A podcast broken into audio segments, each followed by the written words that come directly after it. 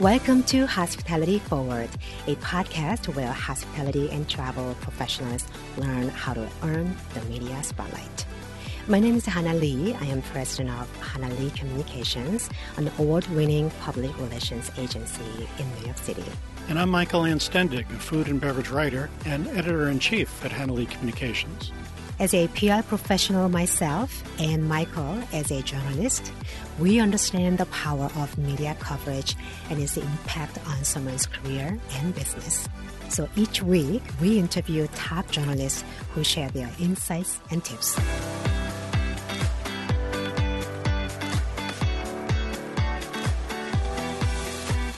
In this episode, we chat with Devra Levtov. Devra has over 15 years of experience writing about food, travel, luxury, family, and lifestyle. Her work has appeared in publications like the New York Times, National Geographic, Vogue, Saveur, Eater, Travel and Leisure, and Thrillist. Also, stay tuned for our HLC Innovation Report at the end of this episode to find out who's moving hospitality forward. Hi, Devra. Welcome to the show. So great to see you. Hi. Thank you for having me. Our pleasure. So let's get started. You've been uh, freelance writing for more than 15 years. To start, can you tell our listeners what specific topics you normally cover? Um, so I, through those 15 years, have covered quite a few things, but these days I'm focusing on mostly um, food, drink, and travel a few other lifestyle topics thrown in sometimes. so, um, will you be adding any additional topics to your coverage in addition to travel, drinks, and the chefs and all? That is a really good question. I if you would have asked me last year, I would have said no. You know, my my those are my beats and I love them, but we all have to be more open. So I have actually expanded a little bit. I started writing for um, a website that that does um, business coverage, business stories, and their focus is about how we're all working at home now and what are the best practices um, for that. So I would have never thought that I would write something like that. Um, I also I have always dabbled a little bit in the parenting and family space. So I'm doing a little bit more of that these days. Let's let's drill down more into the actual publications that you write for, and and there are many from the New York Times, Thrillist, Condé Nast Traveler, Travel and Leisure, and quite a few more than that. So, could you explain to our listeners how you tailor uh, each of your stories for each of the outlets? So, for example, how's a story that you write for the New York Times different than a story you would write for, say, Thrillist? It can be a balancing act at times for sure. And sometimes a story that I think is perfect for a specific outlet doesn't take it and it ends up going to a different one. So this is not set in stone in any way. But of course, once I start writing, it's always tailoring to that publication's audience and voice. So of course, the audience for Thrillist versus the New York Times is fairly different. Obviously, there's some crossover, but Thrillist has, you know, a very specific voice. It's young, it's fun, it's like talking to your best friend, the insider information that you, you know, all the hip people are doing these days, which I should say is I'm not that hip, but somehow I meet the, the people. Um, whereas the New York Times obviously is more serious, a bit more staid. Not to say that there's no place for a little bit of humor in the New York Times, but it's definitely a different audience and a different voice. So I think when I receive pitches for stories from publicists, sometimes they ask me about a specific publication, which is fine. And sometimes it's a great idea. But I would say most of the time they might rec- suggest a publication and I will come back with, well, I'm not sure it's right for the New York Times, which of course everyone wants to get in the New York Times. So I definitely don't blame anyone for requesting that. But obviously that's quite hard to do and they're very picky. So a lot of times I'll get request for the New York Times, and I might come back and say, I'm happy to try it, but I think it might actually be a better fit for X publication. Are you willing to let me try that? Um, and you know, it's always a conversation and figuring out what what works best. And of course, if I pitch it somewhere and they and the editor doesn't take it, you know, then I'm free to pitch it somewhere else. And a lot of times I will pitch the same story to 10 different publications before it gets picked up. And I just keep refining the pitch for each of those publications. Often, you know, we really like about your story is that it's an in-depth feature stories. Some of the article that we enjoyed recently was a story about black owned businesses that make uh, travel gifts and then also tips on how to make a latkes for Hanukkah. That was so good. And actually, Michael will be testing some recipes tonight. I have my own secrets oh. that, I, that I could share with you. When it Please comes to do. latkes, Michael knows the best. I, I am the, the Latke Meister. Yes, he is. I should have interviewed you. I had no idea. I know. Next year, next Hanukkah. Okay. Definitely. you know, all of these stories are so very different and unique, but um, it's very um, insightful. So, what's the creative process? And, and what's your approach to finding a good story? Where do you get your inspiration? Um, well, I will say, and I'm not just saying this to you, but I do get a lot of my inspiration from publicists, from pitches that I get into my inbox that are things that, especially now, because I'm not going out as much and not traveling as much, that I'm, you know, relying on pitches more and more, I would say, for my, for my ideas these days. And I also get a ton that are not fits. so it's a lot of sifting through. And it's hard to say with, you know, when I get a pitch, it's really a gut feeling, which I know is not helpful, but it's, it really is on a lot of levels. It's just, it's my personal interest, which sometimes don't align with my editors and I can't place the story, even though it's a story that I love or, you know, a topic that I love and I really do want to cover. And sometimes I just can't place it. But it, it's for me, it's a mixture of something that is new and innovative and different and the personality behind it has an interesting backstory, an interesting history, um, trying to cover more, more diverse people as well. So people from diverse backgrounds are getting a little more attention from me these days as well. And I think it's just, yeah, it's just that magic sauce combination of just grabbing, you know, grabbing my attention. I will say, you know, for things that come into my inbox, having a good subject line is really key, which I know is hard because I also have to have good subject lines when I'm pitching to my editors to get through to their inboxes. So I know how hard it is.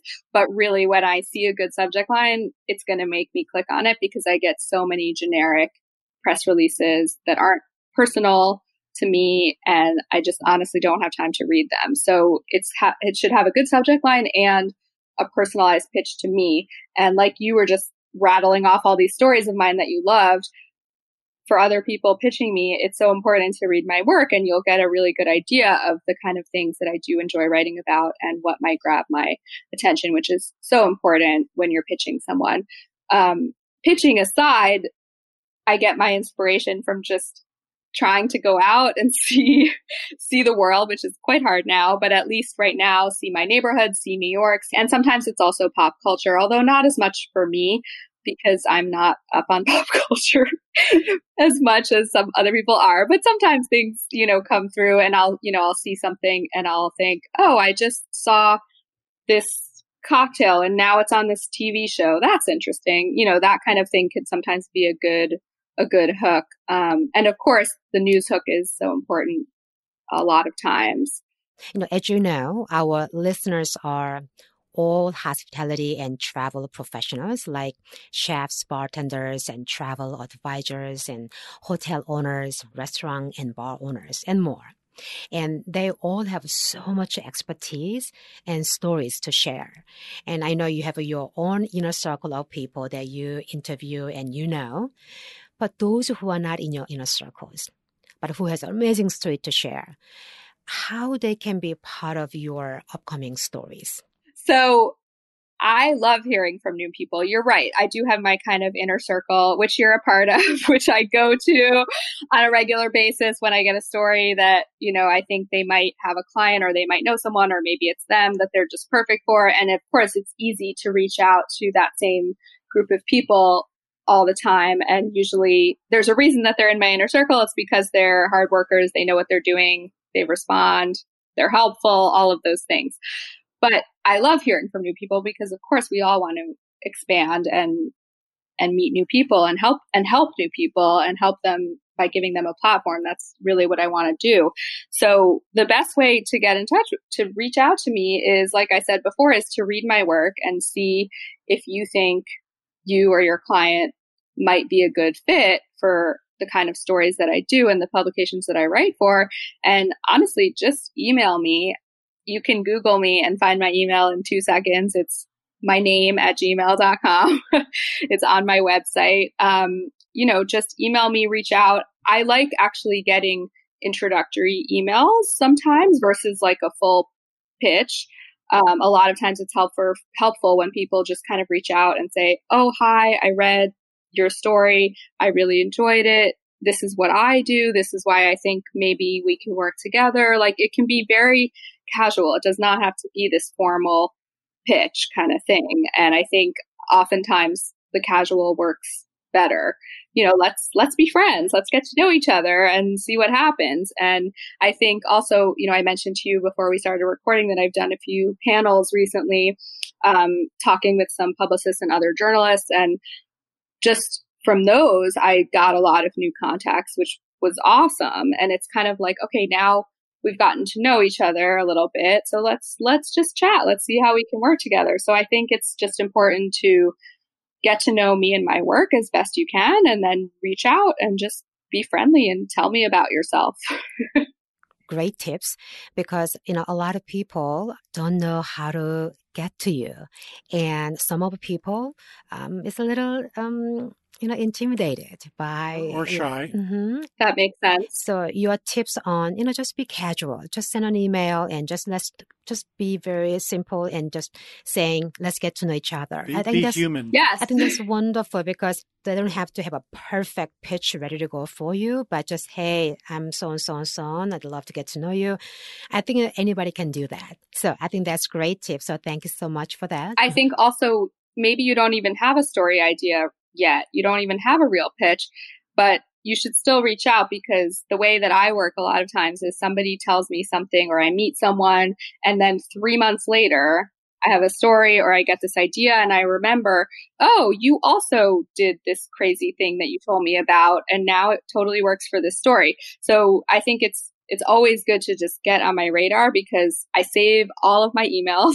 you would be probably horrified to see my emails. I have thousands, thousands, thousands of them, and I search through them when I'm doing a story to see, you know, what kind of emails I've gotten in the past that might that might work all of a sudden for this. And it's, I mean, it's happened to me like two years later, honestly, which obviously you probably don't want to wait that long, but you never know when when the story is going to come up, and so it's really helpful to get in touch. And I will say also, recently I've been getting a lot of messages on Instagram and, and LinkedIn and that kind of thing. And that's also a fine way to reach out. But for me personally, I prefer email because of what I just said, which is that I can search through it and find it later. Whereas if you message me on social media, I'm going to forget about it. So usually when people message me, I say, great, can you email me? And I give them my email address. So, so in terms of the social media, I mean, we know you love it, and uh, we do too. so, how are you using the social media for your work? And I know you uh, showcasing mix of your personal and also work. So, how do you use it? So, I'll start by saying that Instagram is my preferred medium, and I post the most on there. I have often found posts on Instagram that give me story ideas. I bookmark them. I start following that account. I would say mostly on Instagram rather than any other any other medium. Can you share any tips for how our listeners can use social media to get your attention? For example, does professional photo versus not professional photo matters or long captions versus short captions? What attracts you? Um, I think it's just a gut feeling again. I wouldn't say, I don't think it matters for me if it's professional versus casual photo, long caption, short caption. It depends on my mood and what I'm doing. If I'm literally just scrolling for ideas or I get into sort of this hole sometimes where I see, you know, let's say someone that I follow post something. Okay, this I'll tell you a real example of how this happened. For an article that I ended up writing for Eater about the Oishii strawberries. So these are these special strawberries that are grown in this warehouse year round in New Jersey. They market them as being amazing and all the fancy chefs use them and they are really, really good. But so the way that that story came about was um, a publicist that I follow posted something about them they were not her client. She is Japanese and she is just always up on hip Asian stuff. so she posts cool stuff all the time, not from her clients. And she posted something about this, you know, strawberry. And I was like, what is this? This this looks like a beautiful strawberry. What makes it special? So I clicked on Oishii's account, started scrolling through reading their their spiel which about how they have this special warehouse and special process. And as someone who loves strawberries and is acutely aware of their seasonality and how brief it is and how so many strawberries that you buy in the supermarket are not good and taste like nothing i was very intrigued. So i just kind of started scrolling around and then they had partnered with some chefs. So then i was looking at the chefs that use them and you know i was very impressed by that those people, people, you know, that I know that I respected. And that, so I just messaged them and they didn't have a publicist yet. They hadn't been written about at all. And I ended up breaking the story about them. I had to like convince them that, that, that they should let me be the one to write about them. So yes, a lot of it is, it's a gut feeling. It's sort of scrolling around and seeing something and then just going down this rabbit hole. And yeah, it's, I would say it's it's not, there's no specific way to grab my attention.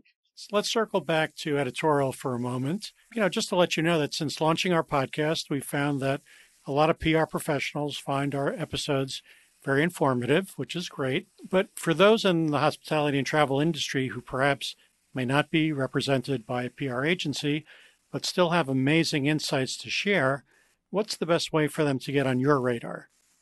It's so funny because I was just having this conversation with my husband over lunch because I had to reach out to this restaurant in Alabama for this story, but they didn't have a publicist. And he wrote back to me, the guy, the owner, and he was like, is this a paid article? Which, you know, if you're like, if I was telling my husband, I was like, if he had a publicist, he would have never asked that question. It was very obvious that this was like a special, exciting opportunity, editorial for them, you know. So then my husband was asking me, is it better or worse if someone has a publicist? And what you know do you get excited? He asked me do i get excited when someone doesn't have a publicist because it means that they're undiscovered? And oishii is a good example of that which in that case they were undiscovered and it was exciting. But of course not everyone who doesn't have a publicist is undiscovered. Um, and sometimes they may be there are so many reasons why you wouldn't have a publicist which is fine. And i think that there those cases where they are undiscovered and you know they're new and and they don't know how great they are is are really exciting. But it, yeah it's hard to find them. And then of course there's people who have been around forever. They know what a publicist does. They don't necessarily need one anymore. Um, so i think the best way to get on my radar again is just to sort of reach out. I've gotten emails from, from people like that as well just introducing themselves you know, they're the owner, whatever it is. And, you know, they just say, I read, you know, I read your work. I'd love to be featured sometime. I just wanted to, to reach out and introduce myself. And that is totally fine and great. And I think it's really, again, it's, it was that simple to get to know you and to connect with you. I think that's fascinating in a way because, you know, we all feel like it has to be perfect story, perfect pitches for very you know, well-known writers. But then you are saying it, just email me and just saying hello and it doesn't have to have a perfect pitch. Let's get to know each other. I think that's just such a refreshing tips. Well, you're you're taking the pressure out of the interaction. Well, it's funny because I sometimes am of course intimidated by reaching out to, you know, amazing chefs, award-winning bartenders, whatever it is. I you know, I'm intimidated too. So I think we both you know, if everyone could just sort of shed that armor and that intimidation and we're all just people, right? Exactly. exactly. So, you know, let's get more specific. Um, so what type of pitches wow you or what type of story ideas do you like, eh, passing on? So I think it's interesting that, you know, we are talking about publicists versus not publicists. Because I would say if somebody's who's not a publicist, who's the owner or or works, you know, at the place or whatever it is, reaching out to me, I will not expect them to come to me with a public a polished pitch because they're not a professional. And I think I would cut them a little bit more slack.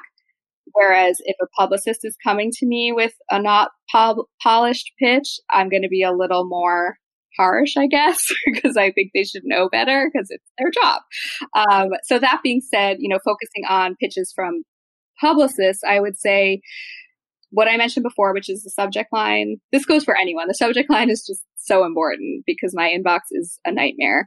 Um, so catching my eye with the subject line is really important and also just really personalizing the pitch to me show me that you are familiar with my work i hardly ever read generic press releases i just don't have time that said sometimes a pitch is personalized and still like you said it just it doesn't stick i think it's it's important to really lay out why do i care about it right now what's the angle you know, it's fine to pitch openings because I do cover that sometimes. Um, that said, it's always much better if you can get some an angle beyond an opening.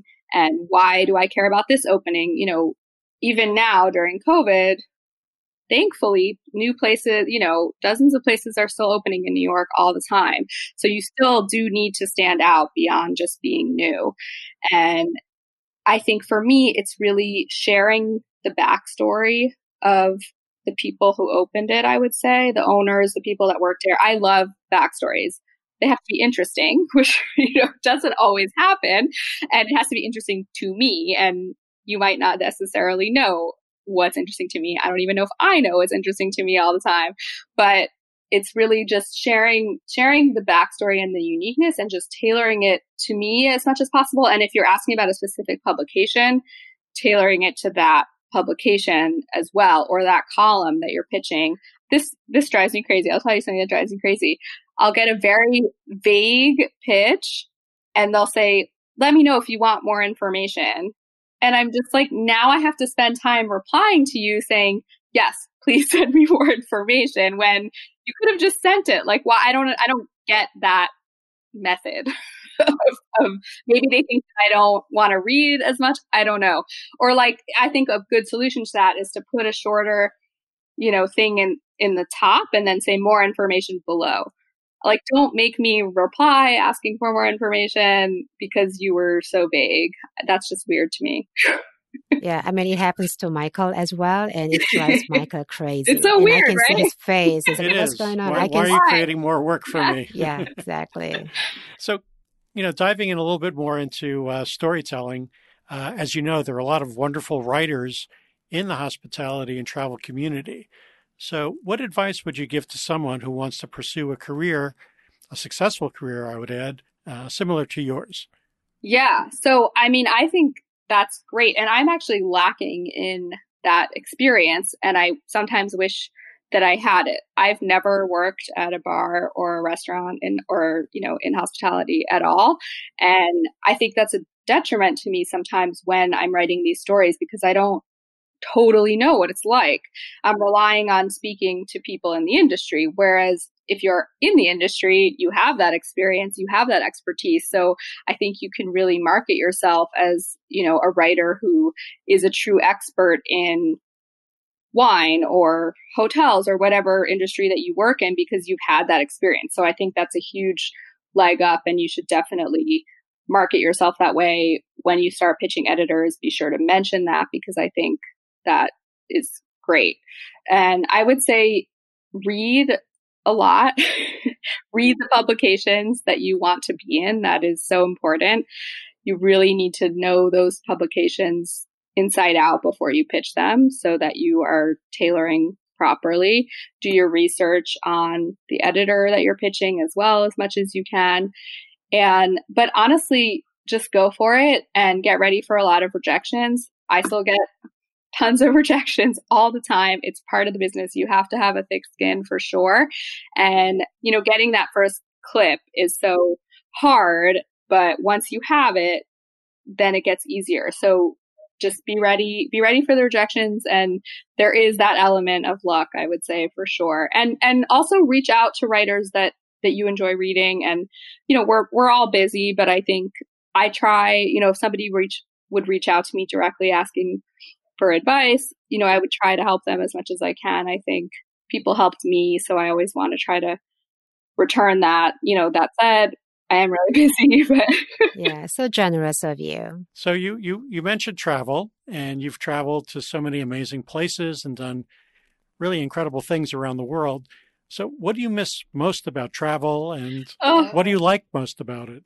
Oh my god, I miss everything. Like I miss waiting in line at the airport. I mean, I don't, but I feel like I do. Remind me of that the next time my flight gets canceled or something. But I mean, I just, I really, I miss everything. I really miss flying. I, so I haven't flown at all since March. Um, we've done a few road trips, but that's really it. Aside from the actual act of getting somewhere, I mean, I really miss being exposed to different cultures, new people, new places, just seeing things that I can't see in New York. And as, I mean, maybe I shouldn't say this, but as a mother of a five year old, I miss being able to escape a little bit because I used to sometimes be able to go on trips by myself and have not been able to do that obviously at all. And I definitely miss that a little bit. Mm. I love my son. Yeah. I love my husband. but I would also love to go somewhere without them right now. Yeah, we know the feeling. Yeah, we could relate to that. Yeah. All right. And now for the listener question segment of our show. We have a question from Lindsay Johnson, co owner of Expo, a cocktail bar in Louisville, Kentucky, and founder of Portland Cocktail Week. So, Lindsay would like to know what bartenders should be doing to stay relevant and visible to the media during the shutdowns. Yeah. Oh man. I wish I had sort of the silver bullet answer for this, but I I think what I would say is especially if you're not working right now, I think social media is a good way to stay relevant and to post content about what you're doing. You know, maybe you created this crazy cocktail at home that you can share that way. Um, and again, I think just reaching out directly to to journalists. I still think I mean maybe I'm the only one that feels this way, but I don't think I am. I mean, I have a lot of writer friends and I think they would agree with me by, you know, saying like if somebody just reaches out and is friendly and just says, "Hey, this is, you know, this is what I used to do, this is what I'm doing now." And I think also for me at least, I am more interested in human interest stories. And so I think that and people I think are interested in reading about how people are getting through this pandemic and and the creativity and and that kind of stuff. And so i think that there is a space for that. And yeah i mean i don't know. It's so hard. I, I will say actually another cool thing that i've been enjoying here in new york and i think other places it's happening other places too is the pop-up. And kind of trying to, if you're not working right now, trying to get a residency or a pop up somewhere that is open is a great way to, to stay on people's radars. And also, even though we're all kind of zoomed out a little bit, I do still think there's a place for virtual events. I still attend them. I do, I go to some, you know, wine tastings and cocktail classes and cooking classes. I think for the, for those of us that enjoy that stuff, that's kind of, you know, the only way to do it right now, even though it's not the same. But I think if, you know, trying to still do the virtual stuff is still worthwhile. Yeah, 100%. We call our podcast Hospitality Forward because we are very hopeful about the future of our industry. And, you know, we all know that uh, it's very frustrating and it's very tough time for all of us, but we know our industry will come back stronger than ever. So, um, in your opinion, what types of uh, innovations do you think hotels and travel destinations should undertake to move our hospitality and travel industry forward? I think right now it's so important to make people feel safe and protected because I'm not going to go to a place that I don't think is having good COVID safety practices right now. I've been in that situation. I've been in the situation where I've walked into a place where they're not wearing a mask or the people are too crowded or the tables are too close together and and I'll just leave. You know, I think it's it's not I don't understand why people are doing that. But anyway, I think that for me is number one is just making people feel safe and at the same time making them feel welcome, which I think is so hard when you're wearing a mask and forced to do the social distancing. But, you know, when I go to a place and they're, they're doing all the, the protocols and still they're visibly excited that we're there and excited to have us and serve us and share with us what they're doing. I think that's so important. It's hard. I mean, I don't think I could do it, which is a reason 1 million why I don't work in the hospitality industry. but I really respect the people that are able to do that and to still get up every day and you know go to their job and put themselves at risk just to be able to give the rest of us a little bit of happiness and normalcy. I mean it's so it's so amazing and important to just kind of keep doing that even though it's so hard. And then i think the other piece of it which we've talked about quite a bit is just trying to innovate and be creative which again i can't imagine how exhausting that must be as well to just think of the next thing that's going to get you on somebody's radar. Um, but I think those two are hand in hand because you also need to be creative in terms of thinking about safety and being welcoming at the same time. And I, like I said, I've been so impressed with what people have come up with. And, you know, I guess I just am begging them to keep doing it because I want like you guys to just, we have to recover and we're just going to have to kind of stick it out as best we can and be as creative as we can in order to do that. Well, the, the hospitality and travel industry is resilient and creative, and we have every confidence it's going to come roaring back. Yeah, we're not so. going anywhere. That's how I feel. so, where where can our listeners find you? So, uh, my website is my name, which is devorahlevtov.com. And I'm on Instagram. As I said, my preferred social media. Well, my handle is uh, D E V O L T V. So Devo LTV. That's me also on Twitter, but I hardly ever post on Twitter. So I wouldn't recommend following me on Twitter. and then you can see my work in all the places that you guys mentioned in the beginning. Well, thank you. And thank you so much for carving out the time to chat with us today. It's been a blast. Thank you so much. Thank you for having me. It was great. All righty. Thanks, Deborah. Thanks, Deborah. Thank we'll see you, you soon.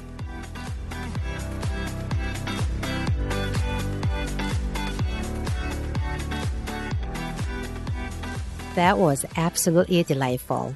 Deborah is such a thoughtful journalist and also a beautiful human being. So now that you know what Deborah is looking for, send her a quick hello email and include Hospitality Forward podcast in your subject line. Now, before we announce next week's media guest, we'd like to share our weekly HLC Innovation Report from our agency, Elite Communications. It spotlights five game changers, fearless leaders, and exciting trends that are moving hospitality forward. Let's get started. Number one, what we're reading this week Drunk in China Baijiu and the World's Oldest Drinking Culture by Derek Sandhaus. Each week, our agency celebrates book authors we admire through our hashtag Ask the Author series. Check out at HLC Book Media on Instagram for a full interview on how Derek and Potomac Books brought his book to life. Number two, who we are honoring this week Doris Sun, taste hunter for the world's 50 best bars and the world's 50 best restaurants. Her inspiring motto is know what it means to grind, but also know when to pause and have a cocktail. Each week, we celebrate pioneering women via our digital channels, so check out hannaleecommunications.com for over 270 women's words of wisdom. Number three, what we're celebrating this week the New York Institute of Technology. Starting in January 2021, this progressive university's Deborah Vogel Student Advancement Program is adding our Hospitality Forward podcast to their curriculums on their U.S. and Canadian campuses. We thank Dr. Robert Koenig for recognizing the importance of the podcast medium as a critical part of educating the next generation. Number four, what podcast we're listening to this week? The Tim Ferriss Show. Tim recently interviewed Daniel Ek, the visionary CEO of Spotify, who went deeply into the art of seeing around corners, how his job as a CEO has been reimagined multiple times, the importance of balancing tasks that give energy and take energy, as well as his favorite books like The Alchemist. Be sure to give it a listen. Number five, who's inspiring us this week? Chris Patino, a spirits expert and brand strategist. Chris is a partner at Raised by Wolves, an award-winning craft cocktail bar in San Diego, and co-founder of Bartender's Weekend. He's also the co-creator of Simple Serve, a trade marketing agency. Chris is currently battling stage 4 cancer with humor and resilience. He's such a true inspiration for all of us. So please support his fundraising initiative by visiting this t-shirt fightscancer.com. Stay tuned for next week's Innovation Report. In our upcoming episodes, we have a lot of exciting media guests in the pipeline, so please subscribe on Apple Podcast, Spotify, iHeartRadio, or your favorite podcast app. Please leave a review and tell your friends and colleagues. In our next episode, we chat with John McCarthy, a freelance writer for Men's Health, Forbes, Roads and Kingdoms, Gear Patrol, and many other top outlets. He also serves as the director of judging for the John Barleycorn Awards a spirits taste and marketing competition. See you next week. Until then, join us as we move hospitality forward together.